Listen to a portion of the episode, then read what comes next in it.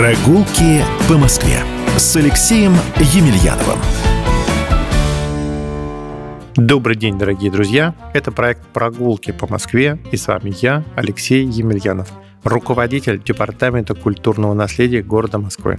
Москва – исторический город, на территории которого расположено более 8,5 тысяч объектов культурного наследия. Но может сложиться впечатление, что все эти объекты расположены исключительно в историческом центре.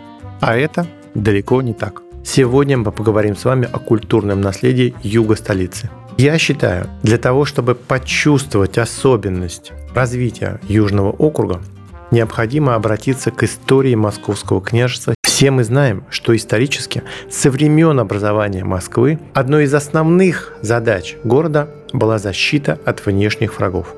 И серьезная опасность в средние века исходила в основном с южных направлений. Все мы знаем три района Чертанова. А по одной из гипотез, название современных районов Чертанова происходит от слова «черта» и связано именно с проходившей здесь засечной чертой, оборонительной линии Московского княжества. На пересечении засечной линии и дорог создавались посты, на месте которых возникали села. Вероятно, именно так и возникла Чертанова. Кроме того, кроме духовной и просветительской функций, важнейшую оборонительную функцию в те времена выполняли, конечно, монастыри. И на территории Южного округа находятся три настоящих монастыря воина – Симонов, Данилов и Донской монастыри – Симонов мужской монастырь, основанный в XIV веке учеником святого Сергия Радонежского преподобным Федором. Сегодня, глядя на три сохранившиеся крепостные башни, Дула, Кузнечную и Соляную, можно представить себе всю мощь этого фортификационного сооружения. Угловая башня Дула, увенчанная высоким шатром, самая большая крепостная башня в Москве. Также в Симоновом монастыре сохранилась так называемая Солодежня, одно из самых высоких сооружений 17 века. Многие шутят, что это самая древняя пятиэтажка Москвы. Постройки монастыря долгое время находили в заброшенном состоянии, но в 2021 году мэром Москвы было принято решение о реставрации сохранившейся части Симонова монастыря. И в 2022 году была начата масштабная работа и в скором времени будут начаты комплексные реставрационные работы.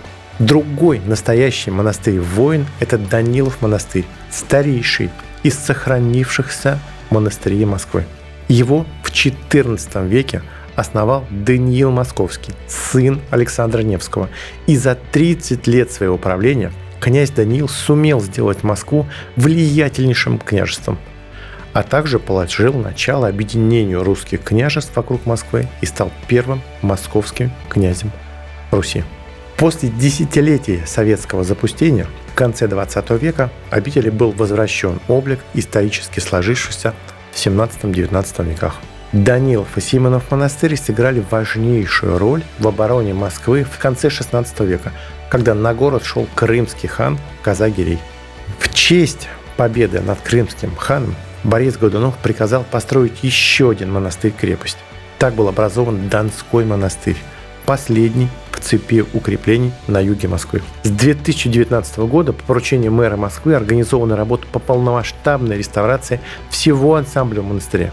Чтобы лучше узнать архитектурное наследие Южного округа, я предлагаю вам не терять времени, а отправиться на прогулку по самым интересным культурным достопримечательностям. До новых встреч! Ваш Алексей Емельянов. Прогулки по Москве. Проект создан при поддержке Департамента культурного наследия города Москвы.